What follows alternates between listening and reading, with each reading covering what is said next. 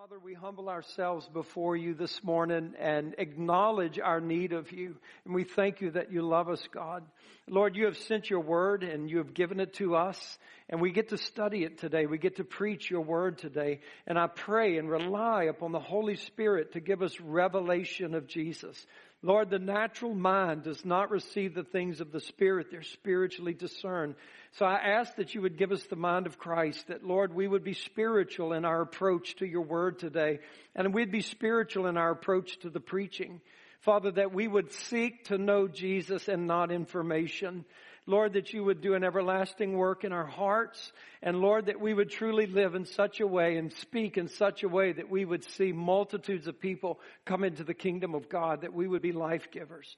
And I thank you, Lord, in Jesus' name. Amen. So in the Gospel of John is where I want to start this morning. And in the first chapter, John gives this description of Jesus. He's the Word of God. He was with God in the beginning. The same is God. And he is the light of the world. He came into the world and the light shined in the darkness. The darkness cannot overcome the light. Even to this day, the light of Jesus Christ is still to be reckoned with and the darkness has not put the light out. Thank God you're a part of something everlasting. You're a part of a, of a kingdom that shall know no end. And you get to help promote and build the kingdom of God in the earth. Jesus is life. There is no life outside of Jesus Christ. And the Bible says that in verse 4. He is life. And so if you want life, you need to have Jesus Christ. It's an amazing thing if you would consider that most of the people that are here this morning that you're sitting around do not come from good backgrounds. They, they didn't come with a good upbringing. They didn't, they weren't moral people. They weren't ethical people that you're sitting around today. These people lived a life of sin. They lived a life away from God. Many of them thought they were living the life until they met Jesus Christ. And when they met Jesus, they found life. They found it in such a way, it wasn't religion, it wasn't Christianity that they were just trying to team up with, but they found a person and this person, Jesus gave them life. He gave them love. And so they made a decision to follow Jesus Christ. They could be anywhere today. They could be serving anything today. They could be living anywhere today. They could be addicted to drugs today. They could be serving the devil. They could be living a moral life and maybe an upstanding person in the community. But they made a choice to serve Jesus Christ because they found Him, Himself, to be everything that they were looking for. I just make that appeal to you as you're sitting here. Maybe you don't know Jesus Christ. Maybe you don't have life. You think you're living the life, but you don't have life and you're depressed and you have difficulties in your life and you're unhappy in your life and your, your whole life is from one high to the next high. Whatever gives you that. You're bored with God. You're bored with church. I get it because this is not life. If you came in here without Jesus Christ, this means nothing to you. You're just looking at your watch, when do I get out? Because it's not, it's, this is just not your environment. But when Jesus is alive in you, then it's like, oh, I just love Him. I want to be with Him. My whole life has changed. And that's the way people are all around you. They could be anywhere, but they're with Him because they found life in Him. And I pray that you will find life in Jesus Christ this morning. And I just wanted to stress that for a moment because I hope to conclude with that today. He came into the world as the light and the world did not recognize him. The world did not know him and so therefore he was rejected. He came to his own and they did not receive him. But thank God he doesn't quit and God keeps coming back and coming back and coming back until we eventually get the opportunity to know God. But this is what I want us to see in, in verse 15, or, or if we can, verse 14. The Word was made flesh and dwelt among us, and we beheld His glory, the glory as of the only begotten of the Father, full of grace and truth. And so I want you to understand that Jesus was a glory. Jesus is a glory that is to be beheld. With all of my heart, that's what I desire for you. To behold the glory of Jesus Christ. If you miss that, you miss everything in life. And I desire that with all of my heart. In Jesus Christ, there is fullness of grace and truth. That is wonderful because grace is the, the enabling of God. Grace is God's power working in your life. Grace is not just this, you know, attitude of God, well, let's just pretend that didn't happen. Or you sinned, everything will be okay. I'll just forget about it. God can't do that and remain just. In order for God to deal with sin, He cannot compromise His justice. So justice and truth met at the cross and they kissed each other. Justice was absolutely satisfied and now mercy can be graciously given to men. And that means that God can go to work in your life legally. God can help you legally. God can pardon you legally and forgive you legally. And God, this is what we call the grace of God. It's the activity of the Holy Spirit in your life, changing you, writing things on your heart and writing things in your mind. That's the grace of God at work in your life. And it's absolutely beautiful and phenomenal. But not only did grace come with Jesus, truth came with Jesus. And the importance about truth is that truth has the power to set you free. If you will humble yourself to let the truth come to you, then that truth is a person and that person of truth will set you free. That truth will break bondages. We live in a day today of, of, of, of people just seem to be obsessed with deliverances, you know, and, and there seems to be such a movement in the church world today where Christians are in need of deliverance.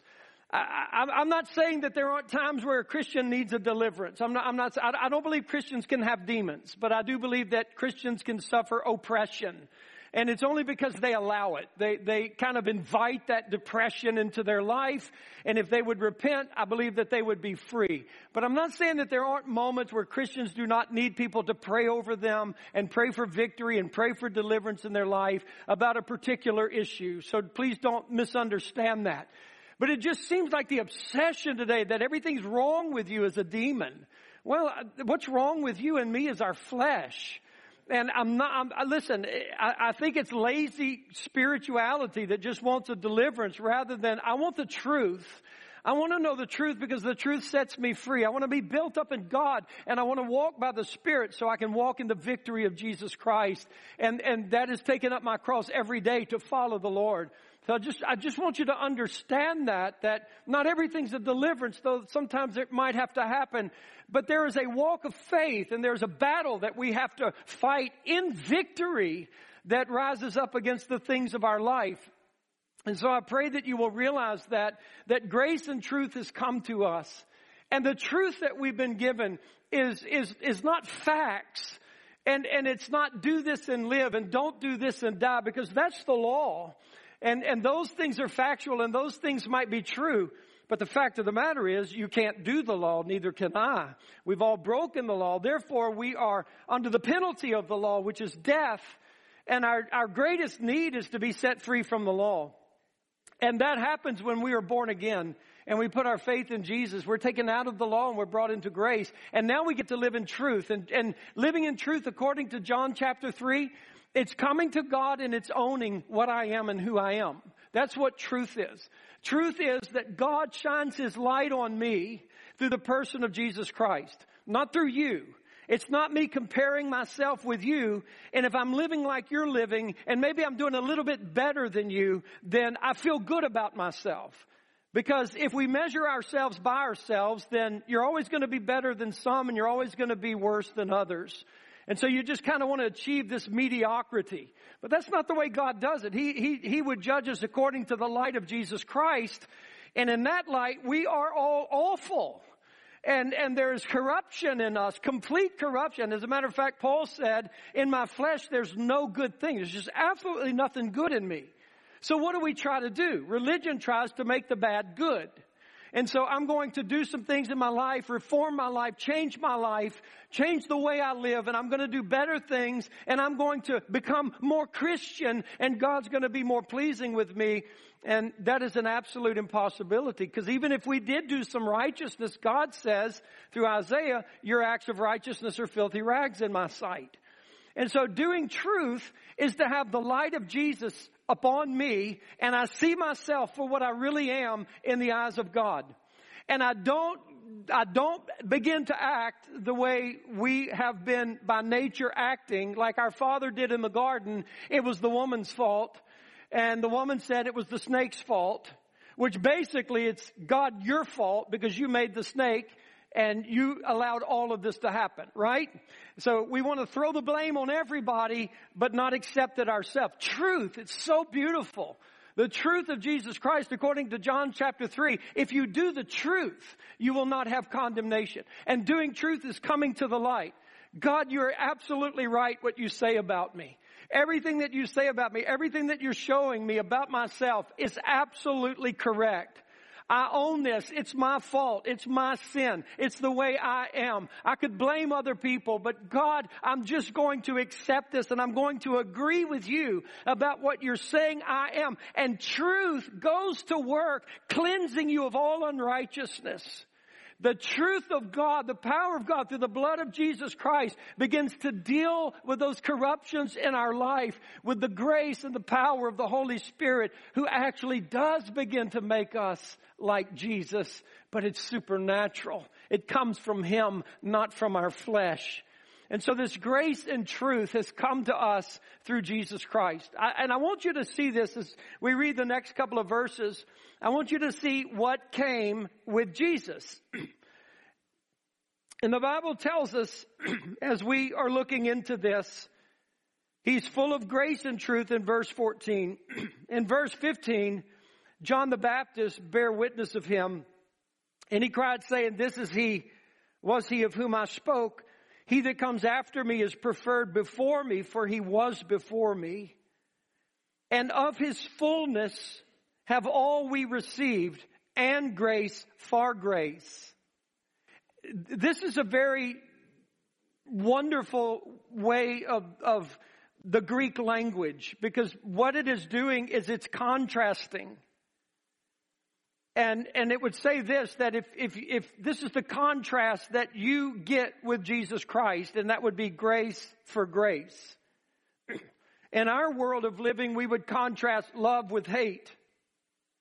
We would, we would contrast kindness with cruelty.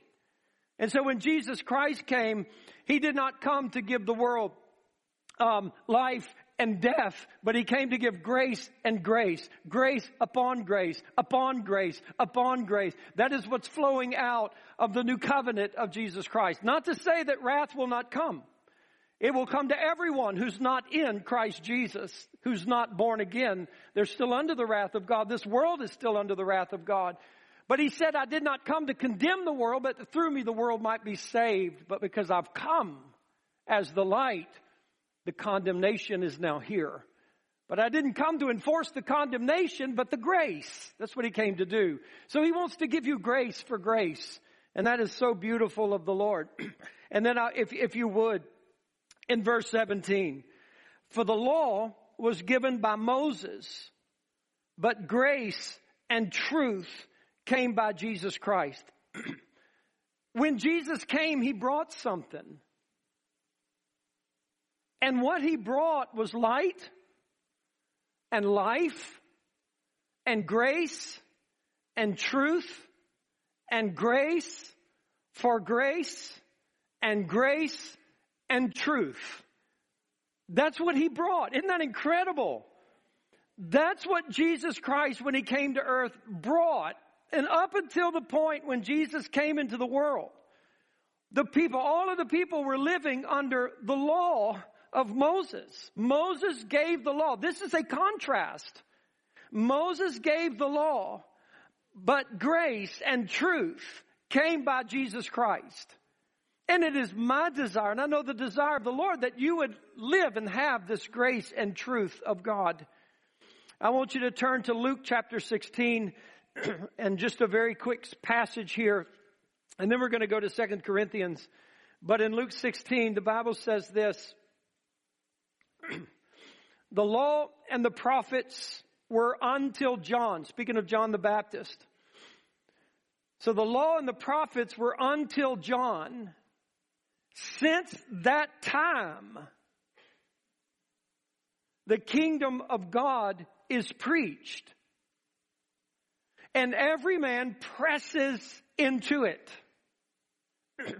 so I want you to understand that with the advent of Jesus Christ to earth, some very wonderful and unique things happened in history.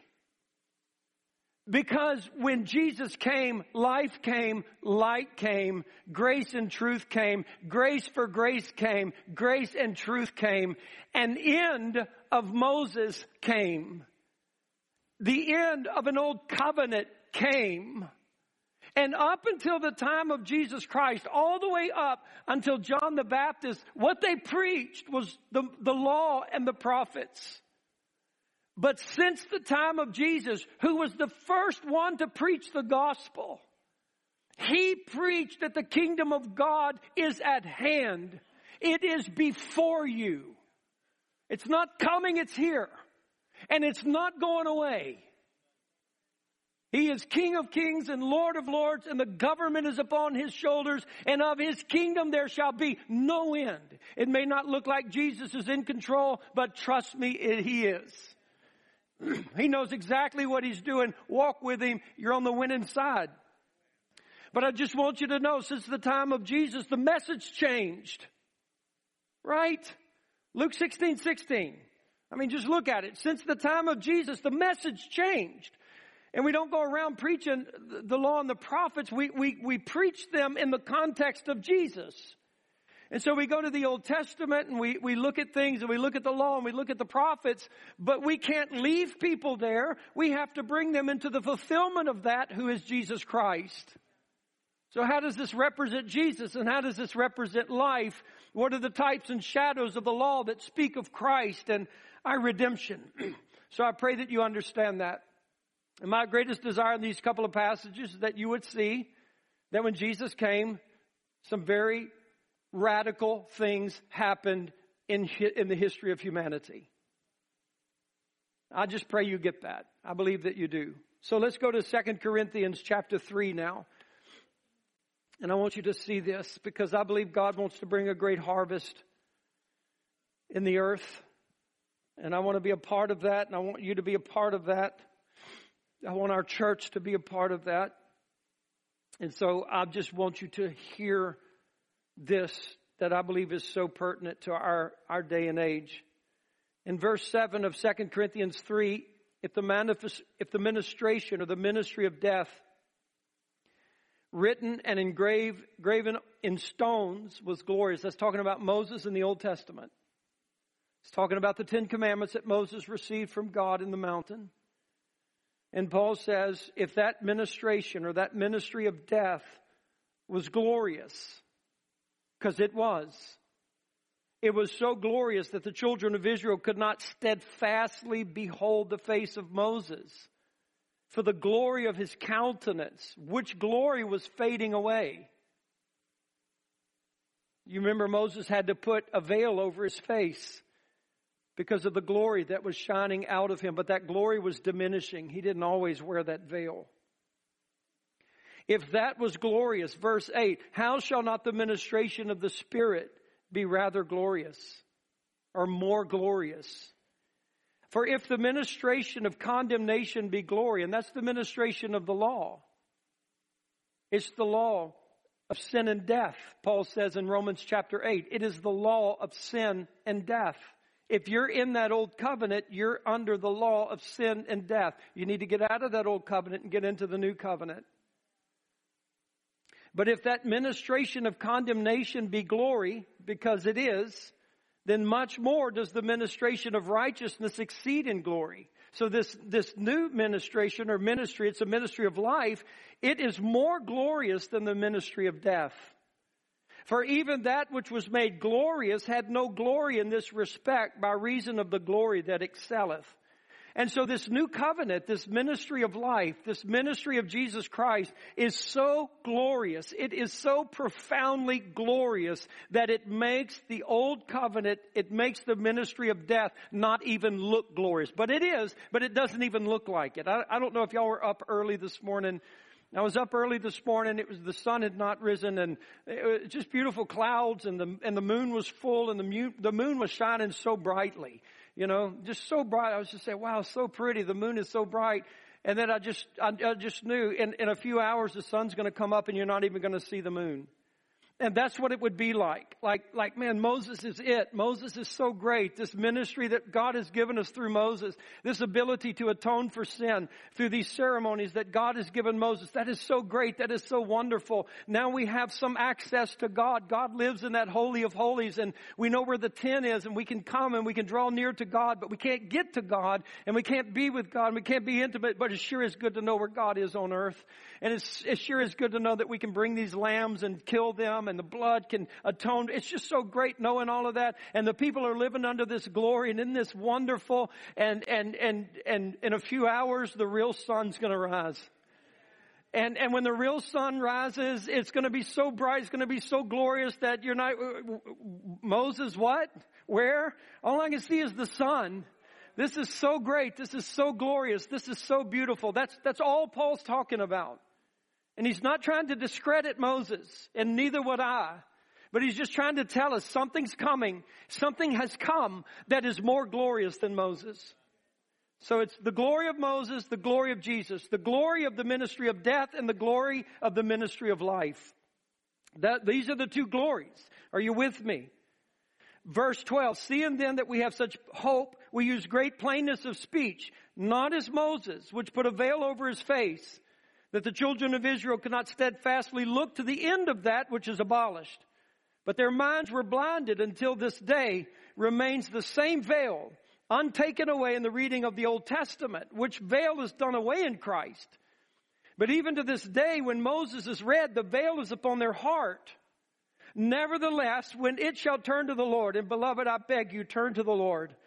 And when you do, the veil shall be taken away. Praise God. Now the Lord is that Spirit, and where the Spirit of the Lord is, there is liberty. Praise the Lord. Liberty, freedom.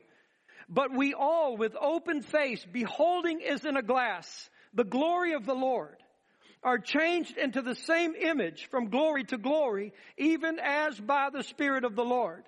Oftentimes this passage that you just read has been used as, as, a passage for sanctification, that we're going from glory to glory to glory. It's not what it's talking about.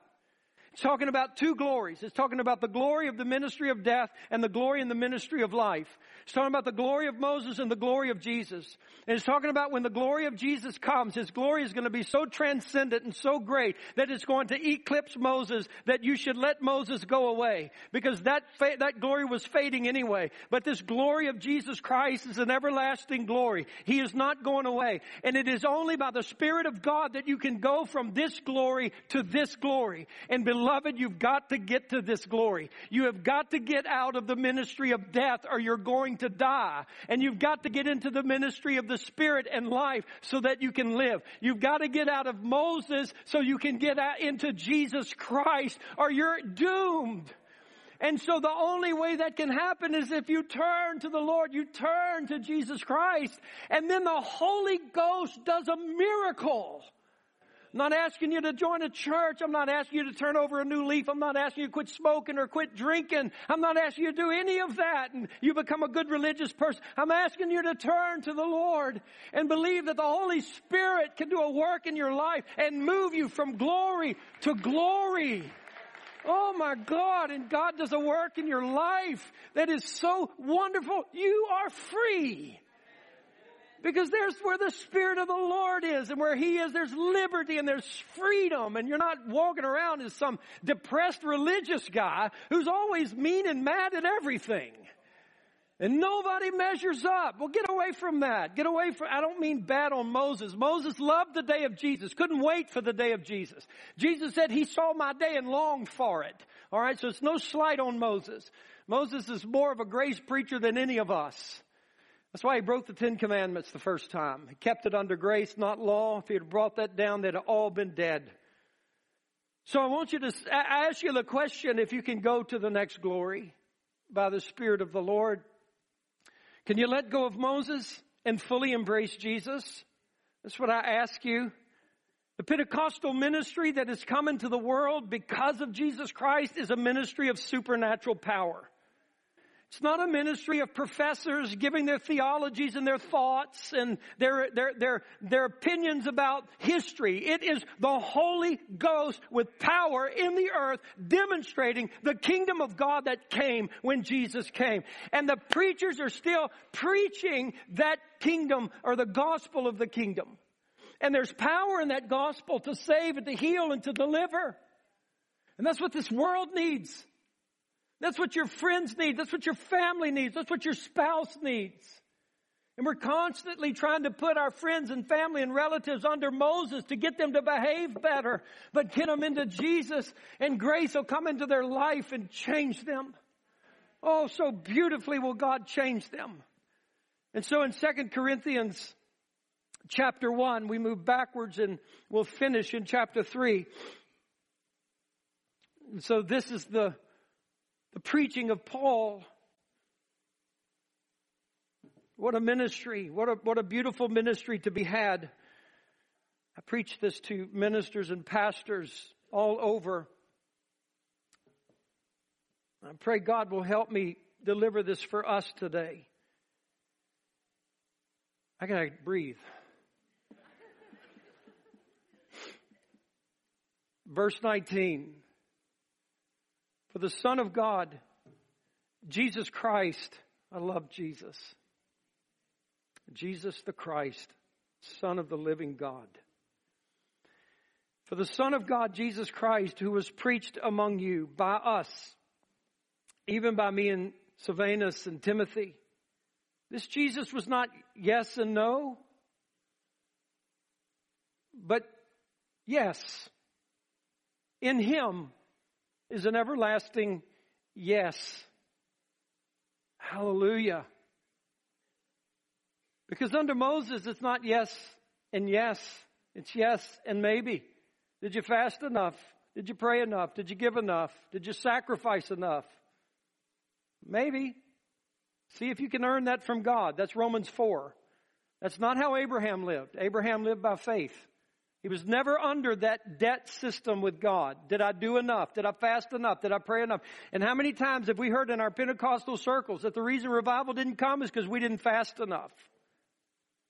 And the reason your answer didn't come is because if you would have prayed one more hour, God would have done it. Really? That's the kind of God He is. But people live under that debt with God all the time, and that's why our churches are not full. And that's why people are not coming to God because who can measure up to that? And this kind of a God would be really cruel. So Romans 4 says that it is by faith so that the promise might be sure to everyone. And so Paul says, I never brought you to a Jesus who is yes and maybe. I brought you to a Jesus who's yes. Yes. And he goes on and he says this. Verse 20, for all the promises of God in Him are yes, and in Him amen, to the glory of God by us. And so now when you go before God with whatever it is and you come in through the person of Jesus, you come through His blood, you come through His righteousness, not because, oh, I witnessed to 100 people today and 75 of them got saved. And so I, I really feel spiritually high right now. And I think I've got a right into God's presence. I mean, look what God did through my life. And so, hey, God, it's me. I brought 75 people into the kingdom this week and I got a favor to ask of you. Uh, uh, maybe. If it were 76 people, absolutely. But I don't know, 75. Let's see how hard you can pray. Let's see if you can sweat a little bit, you know, and, and do that. But it's like, no, I, I forsake that way of relating to God. And now I'm going to come to God and say, Father, I'm coming to you through the merit of Jesus Christ. I'm coming to you because this is the Son that completely pleases you. And I have no identity outside of Him. I'm nothing outside of Him. I've got nothing to bring you but my faith in Jesus Christ. And I believe that all of your promises are in Him. Yes and amen. Because if you gave me the greatest gift, who's Jesus Christ, how much more will you give me everything else? And I'm not coming just simply to ask for myself, but God, I'm coming to ask that you might be glorified in my request and in my life, that God, it would be pleasing to you. And, and, and every answer God gives me is yes, amen, yes, amen, yes, amen. I, I, can, I can, I can hear this in the Lord. Then why isn't there revival? Because we prayed, God, give us revival. And God said, yes, amen. But instead of going to the street corner and preaching on your lunch break, you went to lunch with your friends. You asked me and I heard you, but you didn't stay long enough with me to hear me. I had a place for you to go preach and revival would have broke out in Baton Rouge. I said yes to your prayer. But you've got to tarry with me and you've got to hear me. You've got to hear what I'm telling you so that you can walk in faith. Faith comes by hearing and hearing by the Word of God. This intimacy with God is so very important. Isn't it wonderful that the Jesus that Paul preached is the Jesus of yes and amen? He's the Jesus of yes. Now he which, in verse 21, he which establishes us with you in Christ and has anointed us as God who has sealed us and given the earnest of the Spirit in our hearts. And moreover, I call God for a record upon my soul that to spare you I came not as yet to Corinth. Not for that we have dominion over your faith, but are helpers of your joy. For by faith you stand. That's a great ministry. I want my ministry to help your joy. Because if I make you depressed, who's going to make me happy? And if I, as a preacher, I live in such a way that all I'm doing is scolding you and telling you how you don't measure up and tell you how you're not good enough, and you're sad and you're not glad and you're always depressed, and I got to pastor you, and I did that to you, who's going to make me happy? Who's going to make me glad? I didn't make that up. That was Paul's argument in chapter 2. So just want you to see it. I determined this with myself that I would not come again to you in heaviness, for if I make you sorry, who is he that makes me glad? The same which is made sorry by me? And I wrote this same unto you, lest when I came I should have sorrow from them of whom I ought to rejoice, having confidence in you all that my joy is the joy of you all. And so what happens, and you can keep on reading if you will for the sake of time. Would you just keep on reading a few verses down? And I want you, as you're reading down, I want you to really notice verse 7, verse 8, and verse 11. Please notice that. It's very, very important. Um, what happened was there was a situation in the church at Corinth where sin was going on, and the church was not dealing with it. And this was uh, a, a boy was having an incestual relationship with his father's wife. It was his stepmother. And so the church was condoning it. Aren't we loving? Was the attitude of the church. Aren't we loving? Isn't this so wonderful of us? We're so Christ like that we can allow this sin to go on in our midst, but we're a loving people. Be careful that we understand biblical love. Because, number one, this, this is going to destroy this boy's soul. It's going to destroy this woman's soul. It's going to work through your church like leaven and you're not going to be happy in the end. Sin is not going to make you happy. So a ministry that seeks to build joy and happiness in people is not a ministry that condones sin. Because there's not happiness in sin. But it's the way out. It's the way out of sin. It's being able to deal with it in a way where there's redemption. And that was the beautiful thing. So in the first letter, Paul wrote to them, the boy was not repenting and the church was not dealing with it. And so Paul said, listen, I've already judged this. Get him out. He actually says this turn him over to Satan. Wow. Think about that next time you see church discipline and you call for love.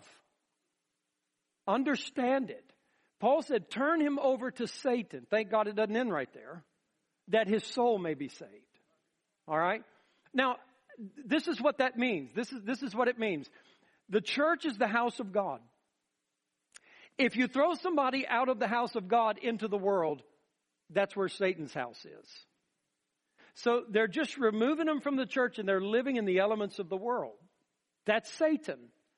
And let him know that this is not condoned in the, in the, in the name of Jesus Christ. And so he was removed from the church, then he repents. He came to repentance, which was the goal. His soul's now saved. He's repenting and he's coming back to the church at Corinth and he's trying to get back in. And the church's like, no, no, no, no. You can't come back in here, you sinner, you wretched person. You're an embarrassment. You're a shame upon the name of Christ. And he's knocking to get back in. Paul hears about it. And Paul says, whoa, whoa, wait a minute. Wait a minute. You need to let him back in. Not only do you need to let him back in, I need you to do three things. Lest he is swallowed up with sorrow. The three things I need you to do, church, is I need you to be forgiving, I need you to comfort, and I need you to confirm love. I need you to do those three things. It's incumbent upon you to do them. If you don't do these three things, Satan will swallow him up with sorrow. Please listen to me. The greatest problem in our world today is not the lack of repentance in sinners. It is the lack of forgiveness and comfort and confirmation of love from the believers that they are being devastated with sorrow.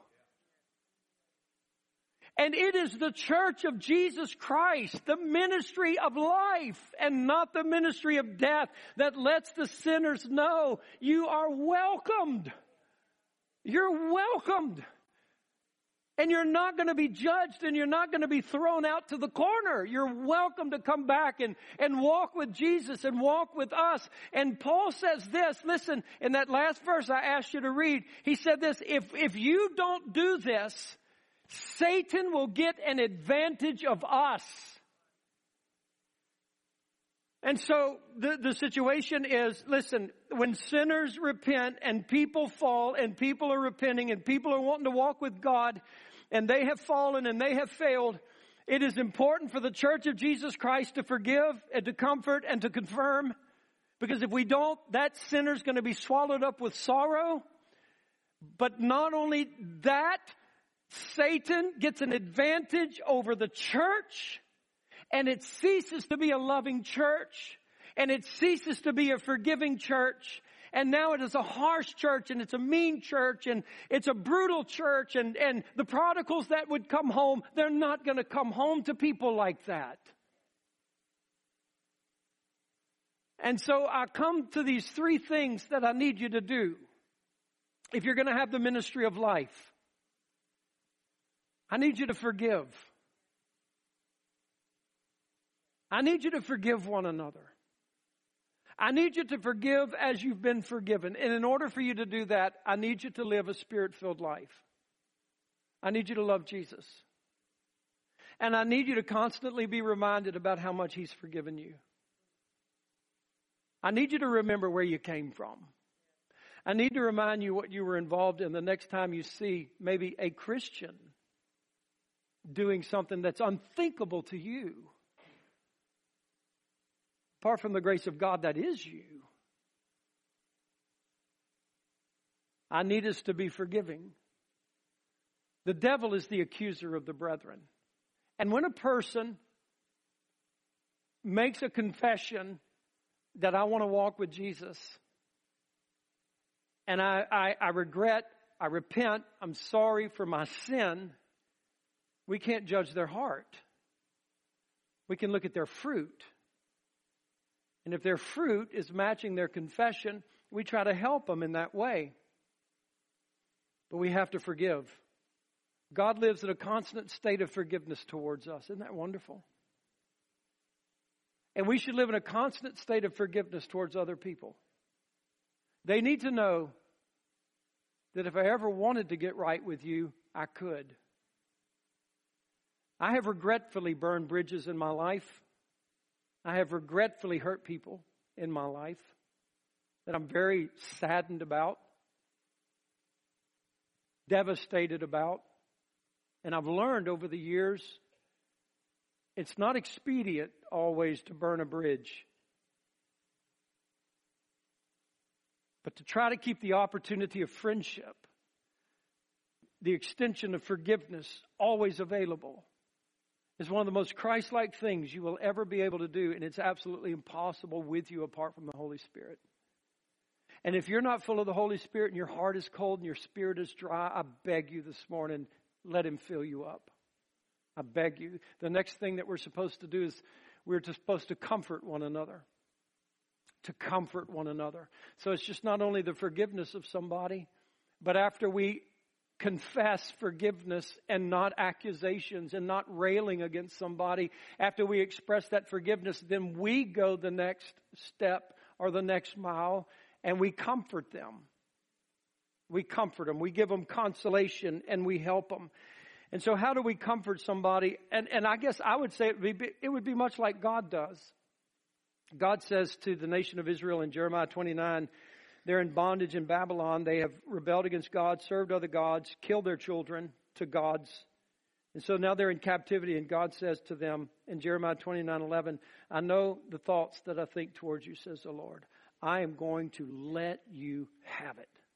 I mean, I'm going to bring the hammer down on you. You have been so rebellious. When I get you out of Babylon, you ain't seen nothing yet. I'm going to whoop you from the day you come back to Israel. No.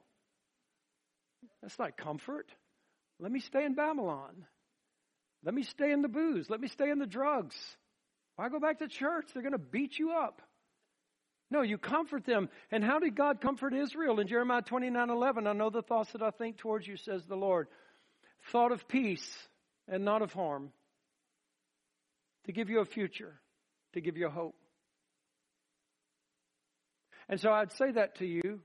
If you, if you want to comfort people that have wrestled in life and fallen in life and sinned in life, you want to, you want to really comfort them, give them a future.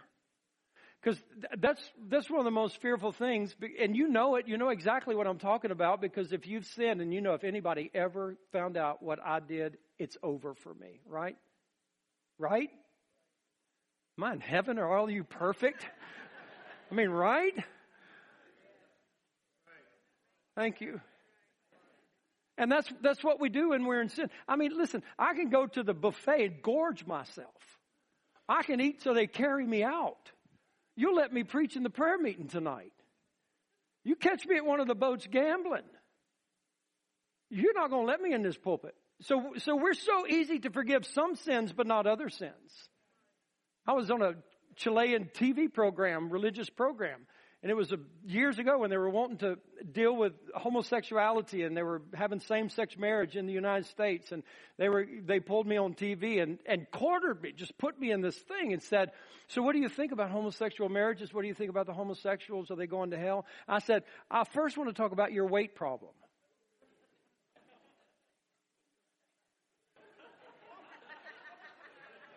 conversation changed really quick. People don't think they have a future.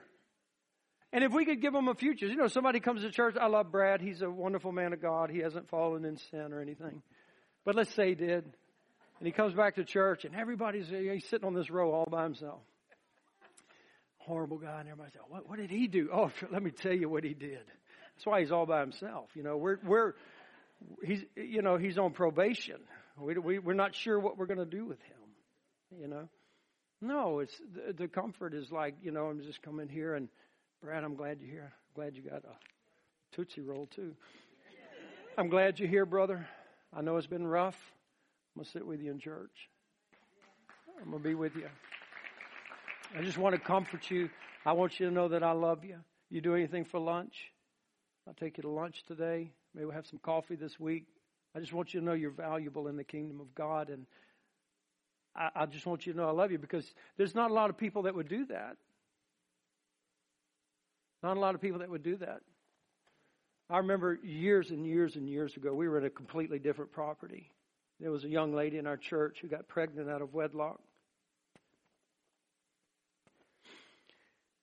And you can only hide that for so long, right? I love this young lady. I love her family. She came and repented to me, confessed to me. I love her baby who's become a great man today. And I, I went down into the church and during the service, I'd talked with her first about it. And I'd put my arm around her and I said, Church, I want y'all to know she's going to have a baby and she's not married. And we forgive her and we love her. And we're not going to live accusing her or letting her live in shame. She's repented. And we're going to help her. And we're going to help raise her baby. And we're going to love her. and we're going to put this under the blood of Jesus. Angela, you remember? I see you shaking your head. I remember you coming to me after that. The next thing that we do is we confirm our love. Because, you know, I could go sit with Brad in church, or everybody could look at me and see how holy I am. That's a great man, you know. And maybe there's nothing at all holy about me. So I confirm my love. And to confirm my love is a, it, it is a public affirmation. A, it, it would be like this. This is confirming love. Zacchaeus, come down from that tree. I'm going to your house today. Coming to my house? And salvation went to that house that day. That's confirming the love. Confirming love is that woman in Simon's house that all of the holy men are rebuking as a wretched woman. And Jesus says, You see this woman? Her sins are forgiven. She's loved me much. Confirming love is the day of Pentecost. 120 people are in an upper room speaking in tongues. And there's thousands of people on the streets in Jerusalem who had denied Jesus Christ and watched him crucified. And the Holy Spirit gets up into that room and says, Hey, Peter, you preach to them. Hey, denier, preach to the deniers. I am confirming my love for you. Feed my sheep. And that's confirming. And I believe the church has detrimentally wrecked some of the greatest servants that God was preparing because they were exposed in something that was not pleasant. And who among us couldn't be? But lest Satan swallow them with sorrow and gets a victory over us, please forgive one another, comfort one another, confirm one another, and don't let Satan have advantage. And you cannot do it without the Holy Spirit. You cannot. Please live a spirit filled life. And I close with this in chapter 3. And he says this in verse 6. Verse 5, he says, Listen, there's nothing we can do on our own. God is our sufficiency. And he says in verse 6, who has made us able ministers of the new covenant. Able ministers of the new covenant, not of the letter, but of the spirit. For the letter kills, but the spirit gives life. And I and, and so I, I, I kind of conclude with this to ask you, because all of you are, what kind of minister are you? What glory do you live in? Because Moses is going to throw stones, but Jesus is going to give grace for grace, grace for truth. That's what Jesus is going to give. So, what kind of ministry do you have? Let me ask that, that. This is not just for preachers, this is for all of us. With your grandchildren, how interested are they in your life and your Jesus? How often are they coming to you? and wanting you to teach them and wanting you to speak to them? How, how much do, do, do you have to go to them if you're ever to talk to them about the things of God? What about your friends? What about your, your friends at work? Are they coming to you saying, I don't know, there's just something about when you start sharing Jesus with me, I just want to hear more? Are you the minister of the letter or are you the minister of the Spirit? And please note, as we just said, it is only the Holy Spirit that can make you the, the minister of life. You can know the doctrines and not have life. The Holy Spirit makes you a minister of life. So are you a minister of the Spirit or are you a minister of death? Please listen. The ministers of death preach from the Bible. They preach from the Bible. They don't preach lies. What they say is right. What they say is fact. Because Moses was truthful. The Old Testament is truthful. It is all accurate. And so they're not preaching lies. And that could be the way some of us might be in our home Bible studies. It could be maybe some of us as parents when we're trying to instruct our children. Maybe that's what we're doing and we're wondering because we're not seeing the fruit of Jesus in their life. And maybe we're killing them rather than giving them life And we're not telling them an untruth. I mean, we're just reading the scriptures and going through it with them. But they're dying. And I've seen them. I've seen the preachers, not to say I have not been or would not be tempted to be that preacher. You know, you, you, you, you find out what's wrong with your congregation and I'm going to get a word and I'm going to come and I'm going to preach that word and I'm going to tell you what's wrong with you. And I'm going to let you have it. And you're going to agree with me because it's the word. And you're going to come into the altars and you're going to pray. And, oh God, it's the word. And then you're going to come back and I'm going to let you have it again. And I'm going to let you have it again. And I'm going to let you have it again. And the churches get small.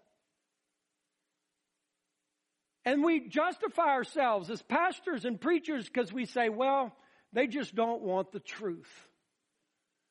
No, they don't want death.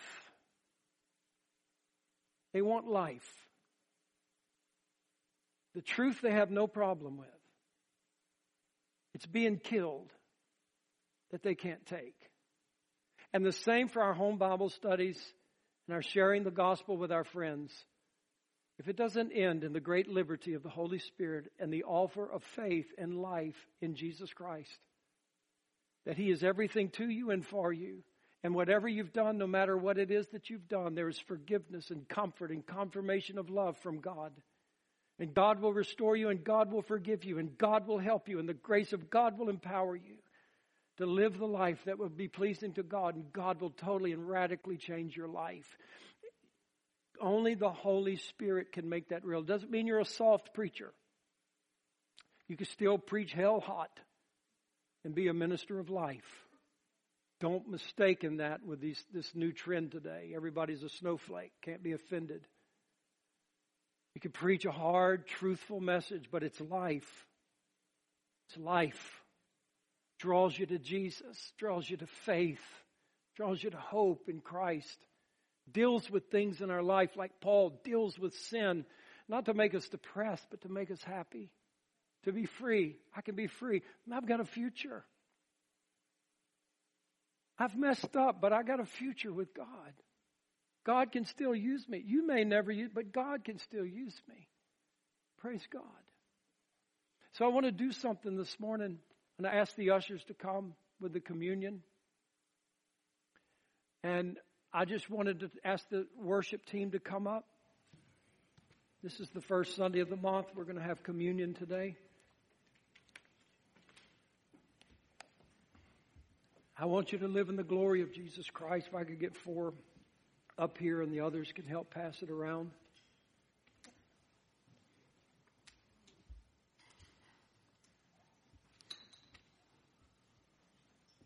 My friends, now listen to me. This is what it takes to be a minister of life. Sacrifice of your very own self to love other people. The laying down of your life. Not my ability and cleverness to win an argument. That doesn't win people to Jesus. To demonstrate Jesus wins people to Jesus. This communion represents our great God, our loving God, who literally laid himself down for us to give us life. When we hated him, when we rejected him, when he came into his own and his own received him not, he still went to the cross to love them and to make an eternal statement that I will forgive you. I will. And that's the ministry of life, and it's supernatural. 2 Corinthians 3 says the only way that can happen in your life is if there's a work of the Holy Spirit to make you a minister of the Spirit. There's no degree, there's no diploma, there's no certificate that makes you a minister of life.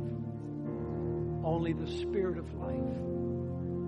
And if we're going to see this harvest in the last days, we need to give life and not death. And we need to give Jesus and not Moses. And we need to live in such a way that people can be glad and happy because there is freedom and a future for sinners. That means there's one for me and one for you. Praise God. So some of these ushers are up here. There's one in the back. And we'll pass it around, and those of you in the balcony. But it, and, and I'm sure it would be everybody's desire, but I want these ushers up here. And I want to invite you, if you would, to stand with me. And for those of you that would seriously, just seriously, with a sincere heart, come and take this communion and kneel in this altar and say, God, make me a minister of life. Let me live in the ministry of Jesus' glory, a life giving ministry by the Holy Spirit. Let me love people, forgive people, comfort people. Let that be the joy of my life. We're just going to worship the Lord. Believe God to transform you. Ask the Lord. Don't just kneel there and be quiet. Ask the Lord. You gave your life for me. You still give your life to me. And I want to be your servant and your minister. Pour out your spirit, Holy Father, upon your sons and your daughters.